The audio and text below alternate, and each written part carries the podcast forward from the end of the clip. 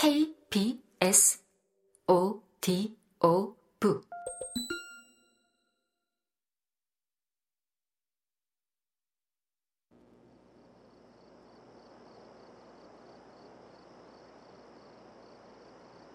홈즈와 조교사가 다시 나타난 것은 거의 20분이 지나 붉은 노을이 다 사라진 뒤였다.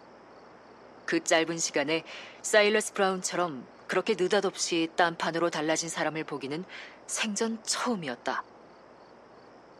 얼굴은 잿빛처럼 창백하고 이마에는 구슬땀이 번들거리고 두 손은 덜덜 떨려서 수렴용 채찍이 바람에 건들거리는 나뭇가지 같았다.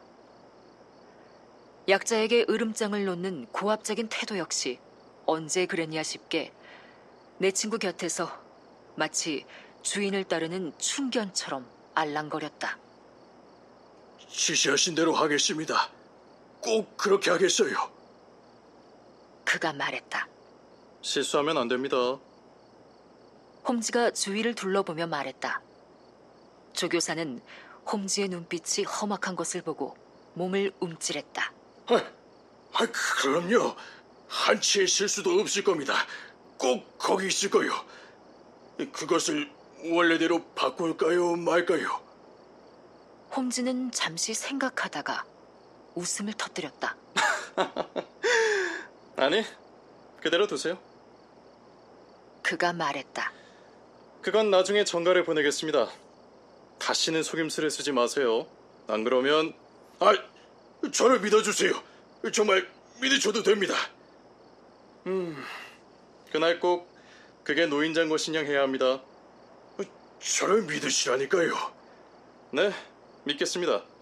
그럼 내일 연락을 드리죠. 홈즈는 조교사가 덜덜 떨며 내민 손을 못 본 척하고 돌아섰다. 그리고 우리는 킹스파일랜드로 떠났다. 고압적인 자세와 소심함과 비열함이 사일러스 브라운 씨보다 더 완벽하게 뒤섞인 사람은 만나본 적이 없어. 우리가 터벅터벅 걸어갈 때 홈즈가 말했다. 말은 그 사람이 갖고 있는 거야? 펄쩍 뛰면서 잡아떼려고 하더군. 하지만 그날 아침 그가 뭘 어쨌는지를 아주 콕 집어 말했더니 내가 다 지켜본 줄 알더라고. 전에도 앞부분이 특이하게 각진 발자국을 보았잖아. 그건 그의 부츠와 정확히 일치했어. 또 물론 아랫사람이라면 감히 그런 짓을 할 엄두도 내지 못했을 거야. 나는 조목조목 얘기를 해줬지. 그는 평소 버릇대로 맨 처음 일어나 마방에 나왔다가 낯선 말이 황야를 어슬렁거리는 걸 본 거야. 그래서 밖으로 나가 다가갔지. 이마에 흰 점을 보고 그것 때문에 그 우승 예상만과 갖게 된 이름을 떠올리고는 화들짝 놀랐어.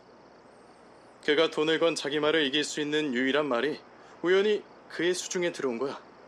또 내가 조목조목 얘기했지. 처음에 무슨 심정으로 그 말을 킹스파일랜드로 데려다 주려고 했는가.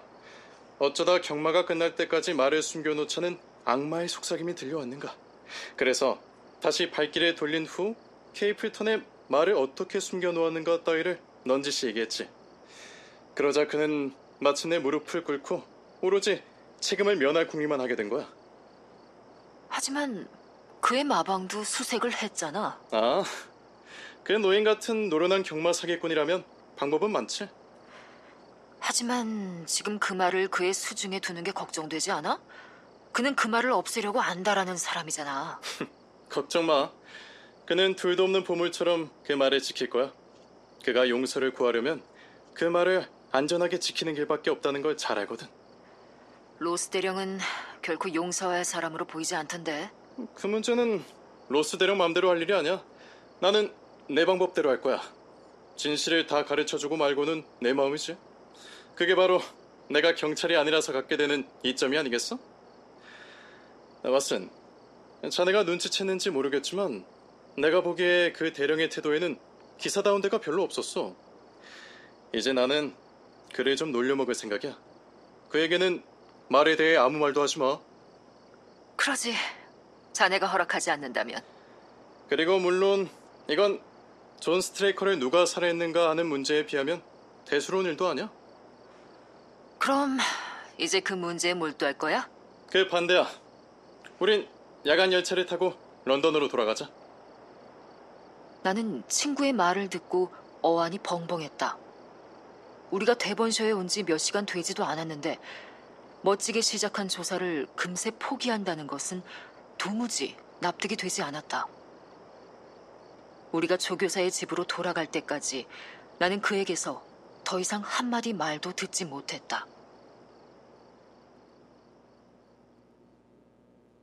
대령과 경위는 응접실에서 기다리고 있었다. 내 친구와 나는 자정특급을 타고 런던으로 돌아갑니다. 홈즈가 말했다. 아름다운 다트모어의 공기를 잠시나마 그윽하게 들이킬 수 있어서 좋았어요. 경위는 눈을 동그랗게 떴고 대령은 입술 꼬리를 당겨 올리며 냉소를 머금었다.